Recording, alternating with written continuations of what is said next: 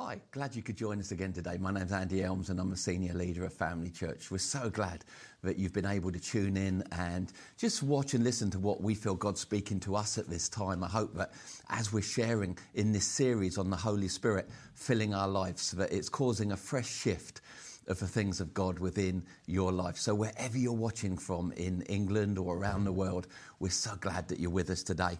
Like I said, we're in this series uh, called Turn the Power On which is all about the Holy Spirit in our lives and the Holy Spirit filling our lives. You see, when Jesus said be filled with the Holy Spirit, it wasn't optional, it was actually a command that his design for our life was that we would have lives that were filled with his Spirit. Sadly, today, some believers don't quite get this and they allow their lives to be filled with all manner of other stuff unforgiveness, resentment, offense. And that was never the plan of God for you. If you belong to Jesus, the plan of God wasn't that your life would be filled with other things, especially things that don't do you good, like bitterness and, and uh, annoyance and all those things. Rather, he says, be filled with the Holy Spirit.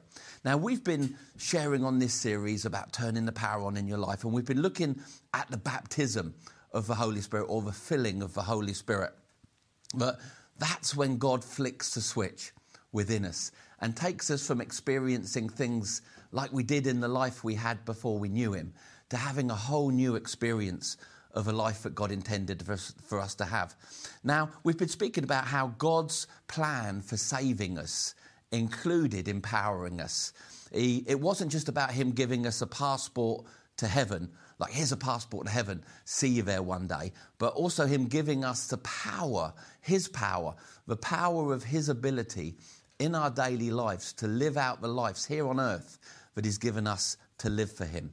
Now, the, the truth is that to fully walk or experience this power of God, this ability of God in your life, a believer must experience three baptisms. And all three baptisms are actually um, spoken of in the Bible. Often, when we speak about the gospel, we speak of two baptisms, but the Bible actually refers to three. We're going to look at those today because it's important that a believer, if he's wanting to walk or experience the power of God, experiences all three of these baptisms in his life. And uh, the Bible speaks of the doctrine of baptisms. We don't often speak of that too much. But here's some uh, highlight thoughts on it. Number one, the Bible reveals that there's a baptism into Christ. And this would be our salvation. This is when the Holy Spirit, this baptism is very much done by the Holy Spirit. It's when we're baptized into Christ. That's that moment when we come through repentance and we say, I don't want to live against you now, Lord. I want to live for you. I want my life to be in Christ. Now, we don't often speak on that baptism, yet Paul did in 1 Corinthians 12, uh, verse 13. He says, By one Spirit, the Holy Spirit, we were all baptized into one body, and that one body is obviously the body of Christ. When a person believes or turns their life to Christ, the Holy Spirit baptizes them or, or puts them into Christ. And from that moment, their life is, as the Bible would term, in Christ. It's also mentioned in Galatians 3 27, where it says, For all of you who were baptized into Christ have now been clothed or have clothed yourself with Christ. So the first baptism that the Bible recognizes is a baptism into Christ that every believer experiences, and a baptism that's very much done by the Holy Spirit. But then also we recognize the baptism in water. And uh, we love water baptism in Family Church because water baptism represents okay, the Lord has given you a new life, He's now placed you in Christ. What are we going to do with the old one you used to have? We're going to bury it so that it can't bother you anymore. So there's many verses, especially in the epistles, where after a person had received Christ, they'd come through repentance, they were baptized in water and that was that was a burial of the old them so that they could experience the newness of a new them. And it was a picture of the grave. That just as jesus died, was buried, and rose again. When a person is baptized in water, and this baptism, um, it doesn't say it's done by leaders, it says it's done by disciples, it's done by man. So the Holy Spirit baptizes you into Christ, and you become in Christ.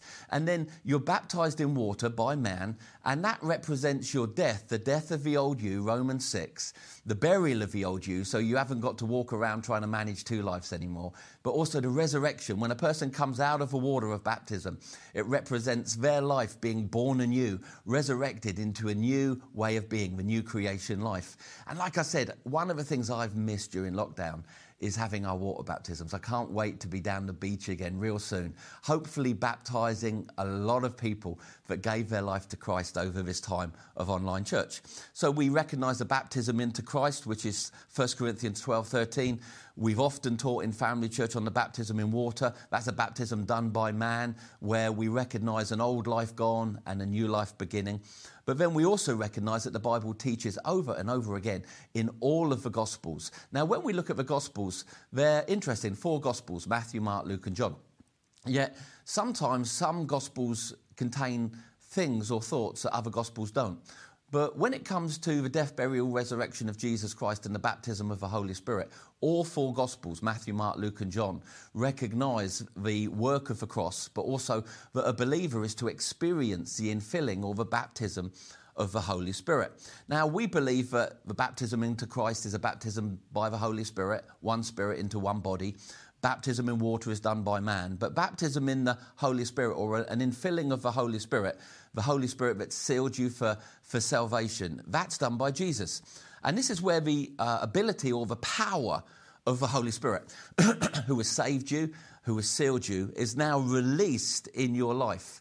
And your life is not just indwelt, but filled with His Spirit. Like I said before, sadly, some believers allow their lives to be filled with bitterness, upset, misery, and offense. And if ever you've met a Christian that's filled with offense, truly every area of their life is affected by that offense the way they look, the way they act, the way they treat people, the way they speak.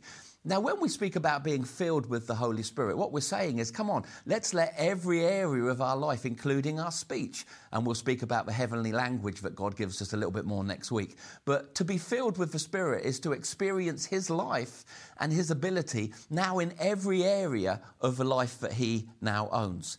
Now, the word baptism, whether it's used in baptism into Christ, baptism in the Holy Spirit, or baptism in water, is that word that means saturated fully immersed, not dabbed or christened, but saturated, to be filled, to be drenched, to be overwhelmed with. God wants us to be overwhelmed that we're now in Christ. God wants us to be overwhelmed that our old life has gone and our new life is here. And God wants us to be overwhelmed, filled, and saturated with His Holy Spirit power and life now alive in us. now, when we read in the Gospels, like I said, all of the Gospels speak of the baptism of the Holy Spirit and they reference Jesus being baptized in the Holy Spirit. And in the Gospels, we're going to read from the Gospel of John in a moment. John really models for us, uh, Jesus, sorry, really models for us um, the experience of being baptized or filled with the Holy Spirit. Now, my question is when I read these verses, if he needed it and he was the sinless Lamb of God on the earth. Now, Jesus didn't have to undergo a baptism into Christ because he was born sinless, he was perfect. We're baptized into Christ in our salvation because we come from being imperfect to becoming perfect, in holy or not holy, to becoming holy in him. But that's a different message. But Jesus never needed a baptism into Christ because he was Christ. But he did have a baptism in water and he experienced a baptism in the Holy Spirit. Now, if Jesus knew that he needed that to live out the life that God wanted him to on the earth, how can we presume for a moment that we don't? Let's just read from these verses, these moments where John the Baptist refers to this moment when the heavens are rent and the Holy Spirit comes down like a dove, not as a dove, like a dove, landing upon and remaining on the life of Jesus. It says in chapter 1 of John, verse 32 to verse 34. Then John gave this testimony I saw the Spirit come down from heaven as a dove, not a dove, it wasn't a dove, it was like a dove, and remain on him. Now, another, another gospel says that he saw the heavens open. Now, that word heavens open is the same word that speaks of the the curtain being rent in the temple or the earth being rent when the Holy Spirit burst forth with his new life. It wasn't a gentle summer's day with some gentle music in the background. In that moment, the heavens were opened by God, opened by God. And like a dove, the Holy Spirit came upon Jesus and remained with him. Now it says, um, and I myself did not know him, but the one who sent me to baptize with water told me, The man on whom you see the Spirit come down and remain is the one who will baptize you and, and those the other side of the cross with the Holy Spirit. I have sinned and I testify that this is God's chosen one, Jesus Christ. Now, notice something here. The Spirit came on and remained with. You know, so, so often people can get into silly little arguments about the Holy Spirit or the expression of the Holy Spirit in the Old Testament versus the New Testament, where we understand that the Holy Spirit came upon people in the, Holy, in the Old Testament. But this moment with Jesus, it doesn't say that the Holy Spirit came upon him. In the Old Testament, the Holy Spirit came upon Samson, came upon Gideon. We see references of the Holy Spirit being upon a person for purposes. But this was different. This moment with Jesus is the Holy Spirit came upon him but remained with him. And from this moment, Jesus was led by the Spirit in his everyday life and empowered by the Spirit. We know that immediately after this moment, it says that the Holy Spirit, who was now on him, with him, but remaining with him, led him into the wilderness where he overcame the temptations of Satan over 40 days. And then it says he came out of that wilderness in the power of the Holy Spirit. And from that moment began to manifest the power of the Holy Spirit through his earthly life, doing miracles and living an incredible life that changed everything around him. That same Holy Spirit is the same one who comes upon us and remains in us. So when we read in the Old Testament, so much of the ministry of the Holy Spirit was a coming upon. But here, everything changed with Jesus because the Spirit didn't just come upon him in this moment, but remained with him. As we're speaking of the filling of the Holy Spirit, this experience that Jesus had was him modeling for us what we would know in our earthly lives today. Now, I believe that all three baptisms are needed in a believer's life for them to experience the power of God being turned on in their life. That a person must be baptized into Christ. They must turn from their sins, repent, acknowledge Christ as Savior, and by the work of the Spirit be baptized into one body, which is the body of Christ. Then a person needs to be baptized in water. I don't believe that baptism in water is an optional extra. Um, it's a commandment. The Bible says, believe and be baptized. When the disciples went out, they preached the gospel, people repented, they, were, they, they had their lives placed in Christ, and then they were baptized in water and they were baptized in the Holy Spirit. All three were present in the ministry of the early church, and all three need to be uh, min- uh, present in our understanding of God's power in our life today. But I think, again, some people sometimes get religious with this. First, you've got to be um, baptized into Jesus. You've got to come into Christ through your repentance. Then you get baptized in water. And then you get baptized in the Holy Spirit. Yeah, sometimes, but I've also seen it happen all manner of different ways around for people. I've seen people receive Christ and get baptized in the Holy Spirit that same moment, and then weeks or months later get baptized in water. Oh, no, no, no, no, no, no. Let's not get religious about this. To me, it's really simple. God, as long as God's got all the ingredients in the bowl, He can make the pancake He needs to make, right? Now, it's having all three ingredients in the bowl of your life that's the important thing, not the sequence or order that they came in, all right? So I want to encourage you to make sure that in your life you've been baptized into Christ, you've been born again by the Spirit, that you've been baptized in water. If you haven't been baptized in water, family.church, contact us. We will get you down the seafront. We won't wait till it's warm because it's an important thing in your life because it's the burial of the old man. But also, then, the baptism of the Holy Spirit isn't just an option, it's something that every believer should experience. So, those three baptisms need to be present in the life of a person that says, I want to now know the power of God filling my life, filling every part that I am. Now, like we said last week, the moment that we acknowledge that the Lord has made this available for us and we ask Him for it, we receive because the Lord isn't a liar. God is not a God that He would lie or tell any untruth. And what He reveals in His Word is available for us in salvation, in the putting away of the old man in the baptism of water, and in the infilling of God's Spirit, who has sealed us but also now wants to fill us. These things are available if God said they were, which they are. now, this brings us to an incredible, to me, I call it, for a believer, probably one of the biggest mic drop moments you can experience. Um, obviously, knowing new birth and receiving a new creation life is a mic drop moment, or it should be.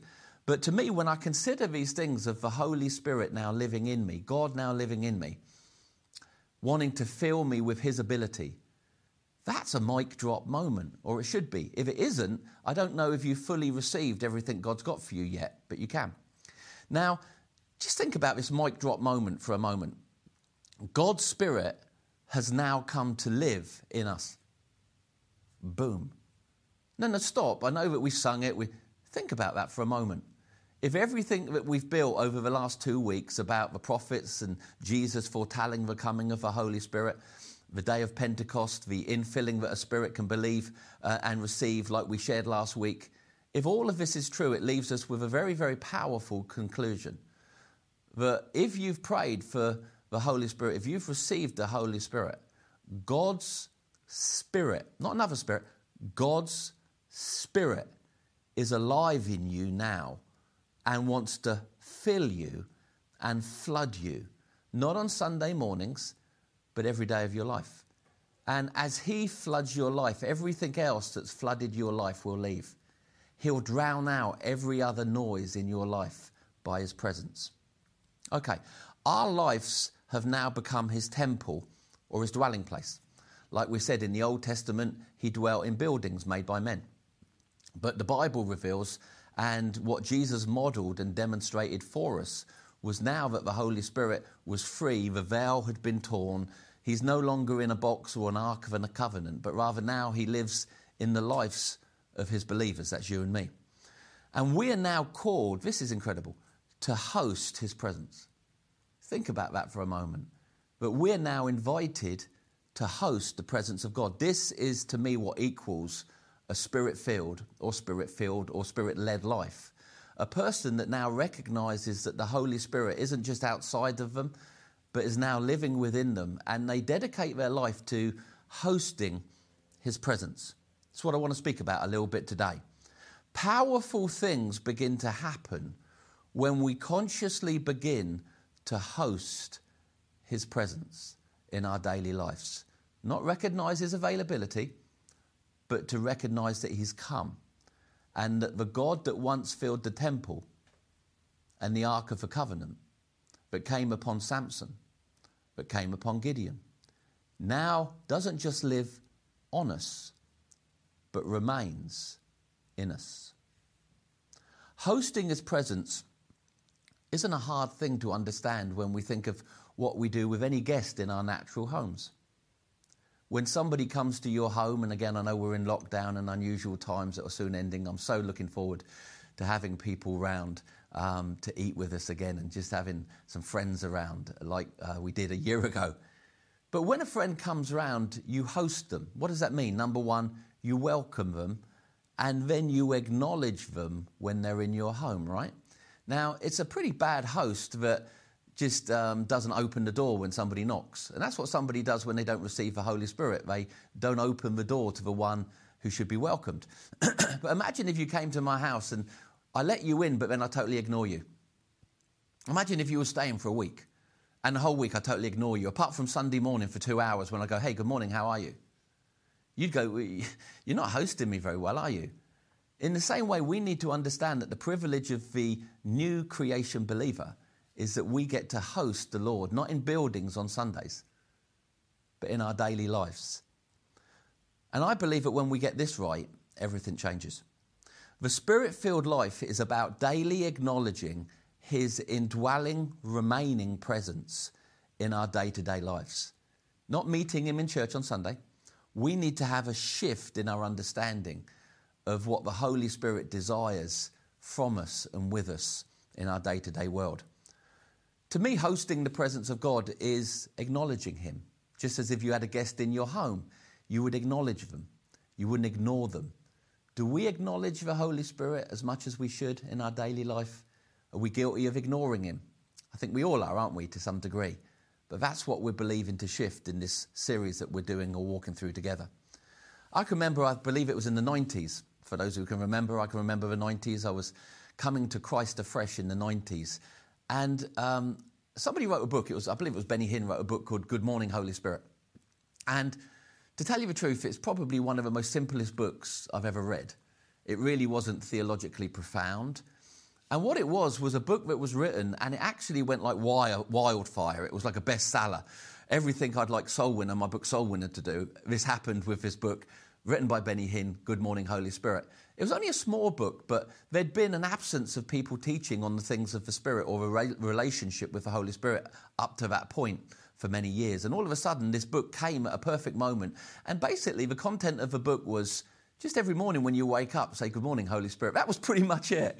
Acknowledging the Holy Spirit in your daily life. And this book caused just an outpouring or a fresh renewal revival of people experiencing the things of the Spirit.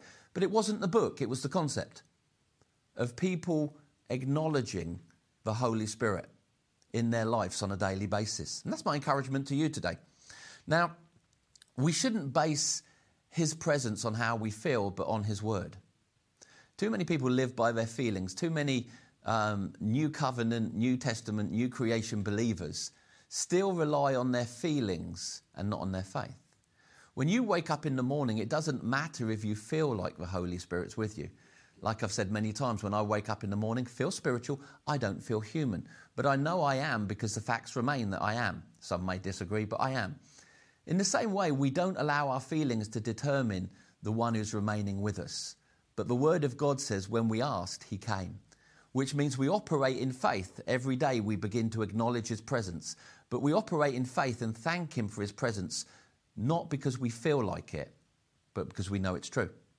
Now, having Him in our hearts, how do we host the Holy Spirit? We have our hearts and our ears open to Him in our daily life. We're listening for His prompting, we're listening for His whispers. If you had a guest in your home, you would be listening for them to speak. Are you listening for the Holy Spirit to speak? Because He speaks a lot. I think when people say, I don't hear God, it's not an issue of God not speaking, it's them not listening, all right? When you're hosting the presence of God, be listening for His voice, His promptings. It's about becoming God inside minded. That would be a good way of putting this this morning to you. It's about us now becoming God inside minded a shift in our thinking from visiting Him or encountering Him in meetings to hosting Him in our daily lives. Believing and understanding that you are now His postcode. Your life is now His postcode. If you're watching from America, zip code. You're His postcode. You're where He lives. You're not somewhere He visits, like in the Old Testament. He now remains in you. Remember what Jesus taught in John 15. If you remain in me, I remain in you. It's a remaining, indwelling presence. Just think of yourself as the postcode of the Holy Spirit. That's a powerful thought. Now, we're becoming God inside minded, which means we understand how we dwelt and remained in the Old Testament temples, but now we're understanding in the same way He now wants to dwell and remain in us. And it's the realization of this, I believe, that causes transformation in the life of a believer. If you're visiting him on Sundays, your transformation will be relevant, relevant or relative to a two hour experience weekly. But if you're hosting his presence, Holy Spirit, you're with me this morning. You never leave me. Remember, Jesus said he'll never leave you until, you know, even until the end of the age. He will be with you, He will be in you, Jesus said. I will never leave you, I will never forsake you. As we host His presence, we just acknowledge His indwelling, non leaving presence within our lives, but we listen for Him. And as we do, transformation is inevitable. You'll have to try and stop it rather than try and make it happen. Now, we're temples that have been made holy to hold holy. Isn't that incredible? That's the message of the gospel. That in what Jesus did at the cross, in our lives being baptized into Christ, both the root and the record of our sin was removed. That's powerful. That in Christ, by the shedding of the blood of Jesus Christ, both the record and the root of sin in your life have been destroyed. Why? Because holy couldn't fill unholy. And the issue was that we had a holy God and we were an unholy people. So God had a couple of choices, really. He could become an unholy God to walk with us, and he never chose to do that. Rather, he chose the second option to make those who are unholy holy so that he could live in them, his Holy Spirit could live in them. Well, I'm not sure about that. Well, you have to to believe that the Holy Spirit's in you because holy can't live in unholy. How wonderful did God save us? How, how clean did he make us through his death, burial, and resurrection? Why? So that the Holy Spirit could now come and live in the temples that had been made holy by God. We could spend hours on this speaking of how they made a natural temple in the Old Testament holy to contain God. But now we look in our lives of what all that God's done through the shed blood of Jesus Christ to make us holy. But why did He make us holy? Because His bigger plan was that he wouldn't be outside of us, but able to dwell now in us. That's amazing, isn't it? So, when we understand that we're no longer unholy and the Holy Spirit now lives in us, that our lives are now his postcode, we must reach the conclusion that we're not mere humans anymore. We must do. It's got to lead us to a conclusion that I am no longer a mere human. Now, this was Paul's message to the Corinthian church. Now, Paul turns up in Corinth to a church that was recently born again, recently saved, recently experienced the baptisms of God. But when he turned up, he noticed people that were still living the lives they used to live. They were involved in a whole bunch of bad stuff. In fact, stuff that Paul says later on, even unsaved people weren't doing. So you had these people who had been baptized into Christ, they'd been baptized into water, they'd been sealed with the Spirit, but their lives were not producing the fruit of a changed life. In fact, their lives were carrying on business as usual. Now, I love the way that Paul corrects or addresses this. He could have come in and said, You bunch of dogs, what you doing? But he doesn't. He deals with the root of the issue rather than the fruit their lives is currently producing. Now, let me read this to you 1 Corinthians 3, verses 1 to 3. he turns up and he says, Brothers and sisters, I could not address you as people who live by the Spirit, but as people who are still worldly, mere infants in Christ. I gave you milk, not solid food, because you weren't ready for it yet. Indeed, you are still not ready. Verse 3. You are still worldly or acting like you used to act when there's jealousy and quarreling among you. And again, they did a lot worse than quarreling and envying. And, uh, but he says, when you do those things, you're not acting worldly. And then he makes this statement Are you not acting like mere humans? That's interesting, Paul, because they are mere humans, or are they not anymore? That's the question. You see, if, if Paul didn't have an alternative to being a mere human, he was actually judging them wrong for him to say to them, stop acting like mere humans, there had to be an alternative. And indeed, there was an alternative. And Paul reveals that alternative to them later in a couple of verses on. We're still in 1 Corinthians 3, now verses 16 and 17. He says this Here's the alternative. Remember, they were mere humans. And he's saying to them, Stop acting like mere humans. And he says, Do you not know that you are the temple of God, the dwelling place of God, and that God's Spirit now dwells in you. And then he carries on if anyone defiles the temple of God, God will destroy him, for the temple of God is holy, which temple you are. The temple of God is holy, which temple you are. Not going to be, because of Jesus, you are. But then you could say, well, that was a random statement. No, it's really not, because still in 1 Corinthians chapter 6, verse 18 to 20, he says it again. He addresses the sexual immorality in their life. When he was looking at their lives, they were wrapped up in sexual immorality that was a part of who they used to be, but shouldn't be a part of who they are now in Christ. And he says, Flee from sexual immorality. All other sins a person commits are outside of a body. But whoever sins sexually sins against their own body. Now, what's the issue with that? Your life is not your own anymore, right?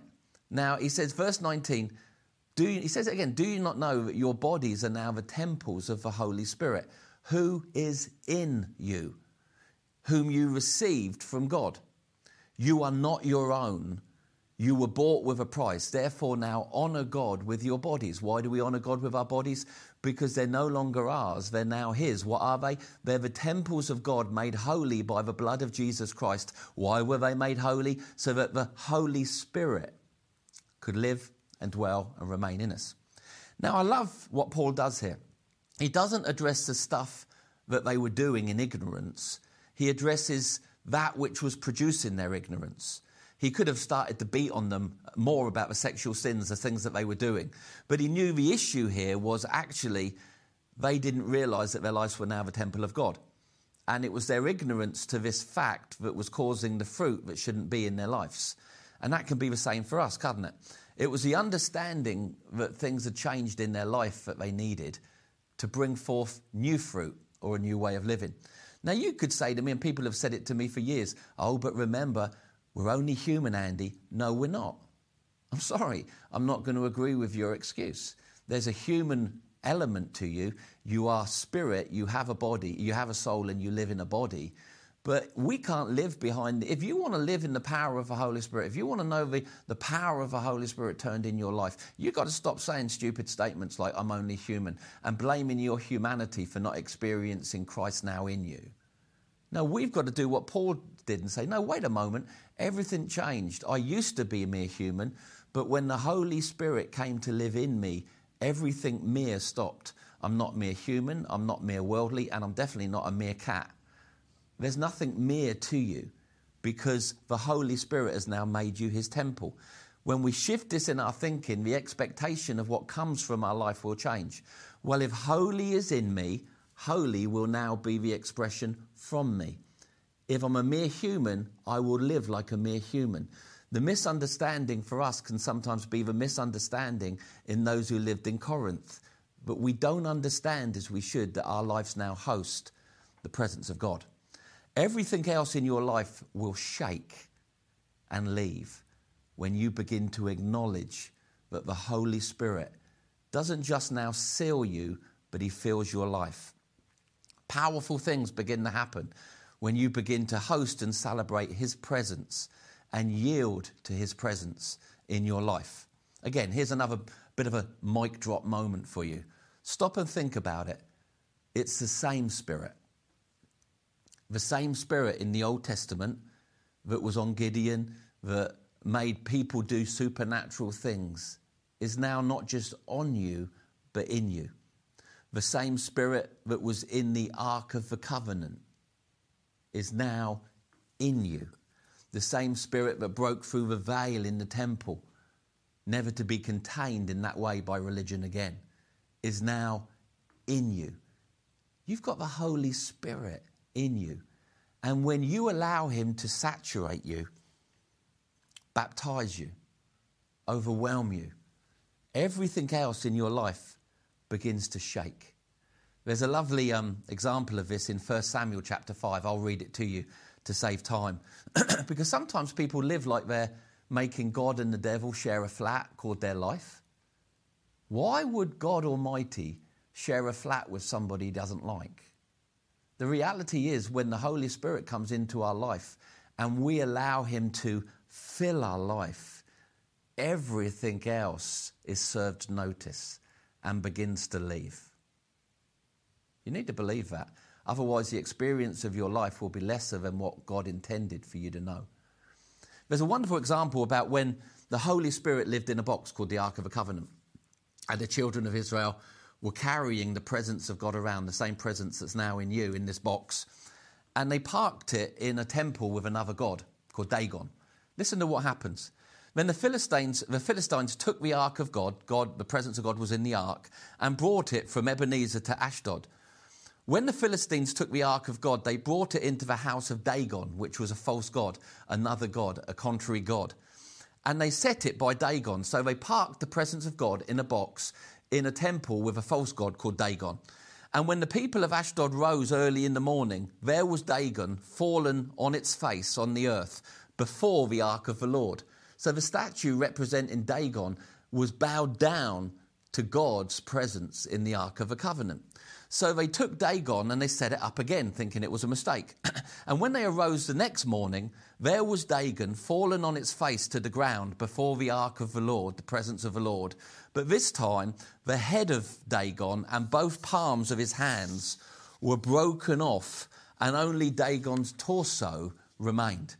So they parked God's presence in a place where there was a demonic false god that people worshipped. The first night, the thing was ended up bowed before his presence. The second night, it lost its head and it lost its hands. When the presence of God begins to be celebrated in a place, suddenly everything the enemy done, the authority represents, the head represents the authority, the hands, the ability to do. When you begin to recognize the presence of God in the temple of your life, every other thing that once ruled over your life will begin to bow down. It will lose its authority and it will lose its potential to do another thing within your life. You don't need someone laying hands on you. You need to become so conscious of the power and the presence of the Holy Spirit in your life as His New Testament temple today. What else does the Bible say about the Holy Spirit now living in us? I'm glad you asked.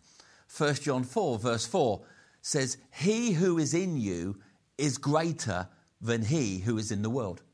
he who is not with you, he who is in you is greater than he who is in the world. The gravity or force of the ability of the Holy Spirit pushing out from your life is greater than anything that's coming in from outside of your life to crush you, unless you don't acknowledge his presence. Come on, I'm believing for everyone that's watching this to be filled with the Holy Spirit like they've never been filled before. Because you see, the way they designed a submarine was very interesting. They knew that a submarine being made like a big tin can, when it went down under pressure, the pressure of the ocean pushing in would crush the submarine like a tin can. So, what they did is they designed greater pressure pushing out in the submarine that didn't just compensate, but allowed the, the submarine to go deeper than it had ever gone before. In the same way, God has put a greater spirit or force within you, his own spirit, that's now pushing out. So no weapon fashioned against you can prosper, and everything that comes to crush you can't crush you because the law of life in Christ that's in you is greater than the law that's coming against you. 2 Corinthians 4, these are all good verses to go back and read, my friends. 2 Corinthians 4, verses 6 to 7 says, we, Oh, yeah, we may be made of clay, but we've got heaven's treasure in us. Yeah, yeah, we are made of clay. From earth we came, from earth we go. But it's not about the earth, it's not about the flesh, it's about the contents.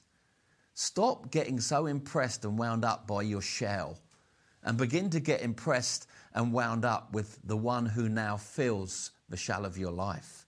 Let me read these verses to you again quickly. But we have this treasure in jars of clay to show that this all surpassing power, all surpassing power, is from God and not from us. We may be hard pressed on every side, but we're not crushed. Perplexed, but not in despair. Persecuted, but not abandoned. Struck down, but not destroyed.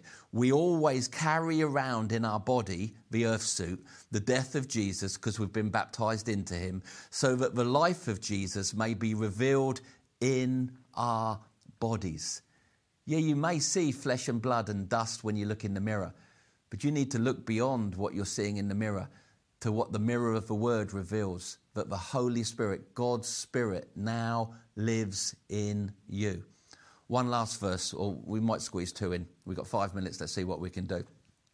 Romans 8, verses 9 to 11 says, His Spirit is now alive in you, which means it'll affect every other part of you. Like I said, we are spirit, we have a body, and we, we have a soul, and we live in a body.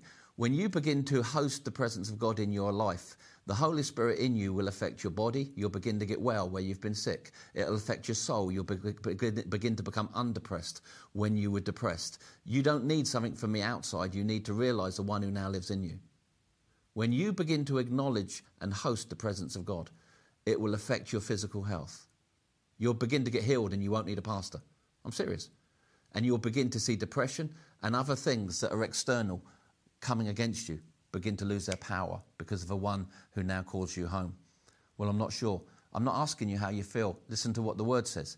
You, however, are not in the realm of the flesh, but in the realm of the spirit now. You've been born of the spirit. If indeed the spirit of God lives in you. And if anyone does not have the spirit of Christ, they don't belong to Christ. But if, the, but if Christ is in you, Remember, the Holy Spirit in us is the Spirit of Jesus. But if Christ is in you, then even though your body, your earth suit, that what you use to get around, is subject to death because of sin, the Spirit gives life because of righteousness. Listen to this.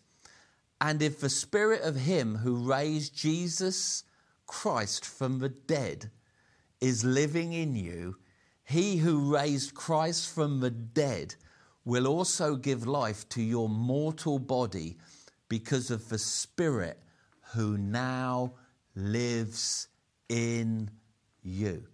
If you realize that the same Spirit that rose Jesus Christ from the dead now lives in you, that's going to affect your mortal body. Sickness, get off of people right now in Jesus' name. People are being healed right now, right now. Not because of me, because of His truth. Right now, right now. Power of God, power of God on your life right now. Power of God. Now, what we understand is that the, the Spirit of God, see, this is the secret that the devil wants to hide from you. That the Holy Spirit now lives in you. He lives in you. And when you get that, suddenly sickness will begin to leave your body, and depression and such things will begin to leave your mind. We don't become God outside minded, but now the one who rose Christ from the dead is alive in us. Okay. Final verse, Philemon 6. You see, acknowledging Him will change your life on the inside, but also the life that you live on the outside. It says that the sharing or the communication of your faith will become effectual or effective by the acknowledging of every good thing that's in you in Christ Jesus. Philemon 6, that the communication or the living out of your faith will become effective by the acknowledging of every good thing that's now in you in Christ Jesus. So let's all decide today that we're going to do a better job of hosting God's Spirit. Number one, we realize we've opened the door and we've let Him in. We've also said to Him, Listen, I'm not going to lock you in the kitchen. Remember, we were sealed by the Spirit, but we've also been filled with the Spirit.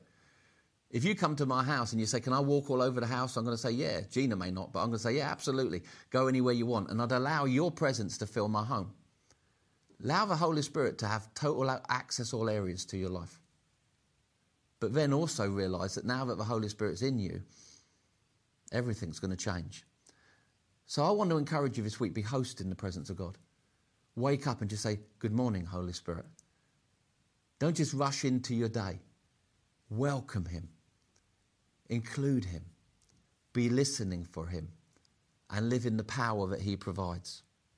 Next week, we're going to begin to look at, it's going to get exciting next week. We're going to begin to look at all that we can expect to happen in our lives now because the Holy Spirit's living in us. So it's going to be a powerful week, powerful week next week when we begin to speak. All right, the Holy Spirit's in us. What can we expect now? And uh, boy, I just believe we're going to go to a whole new level. But I want to welcome you today, if you're watching, to receive Jesus. Like I said, when you receive Jesus, you're baptized into Christ. The Holy Spirit makes you a part of one body, which is Jesus. You become a part of a body of Christ that moment you believe. Father, I thank you right now for people that are watching. Lord, as they reach out and pray to you and acknowledge that Jesus, you are the Saviour of the world and that they need you, as they turn away from their sins and turn their face towards you.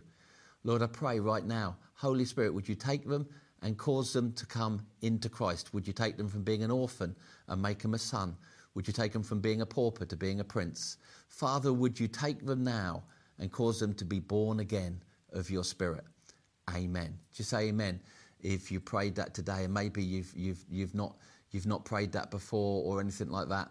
You just pray that today, right now, and God's heard your prayer. But now I also want to pray for those who have never experienced the filling of the Holy Spirit. I know I did it last week, but maybe you weren't watching last week. I want to encourage you. We're baptized in Jesus, we're baptized in water, but Jesus also modeled and displayed that we needed to be baptized, saturated, and filled with His Holy Spirit. Maybe you're one of those believers that's been allowing your life to be filled with offense, upset, misery, and every other thing that doesn't do any good for you. Right now, you need to stop that. You need to stop it. Listen to Pastor Andy. Stop it. Let your life now be filled with the one that you truly need. The life of the one who's already in you through new birth wants to flood your life. So I'm going to pray, and as I pray this, I'm believing that people watching at home, wherever you are in the kitchen or in your living room, are going to experience a filling of the Holy Spirit.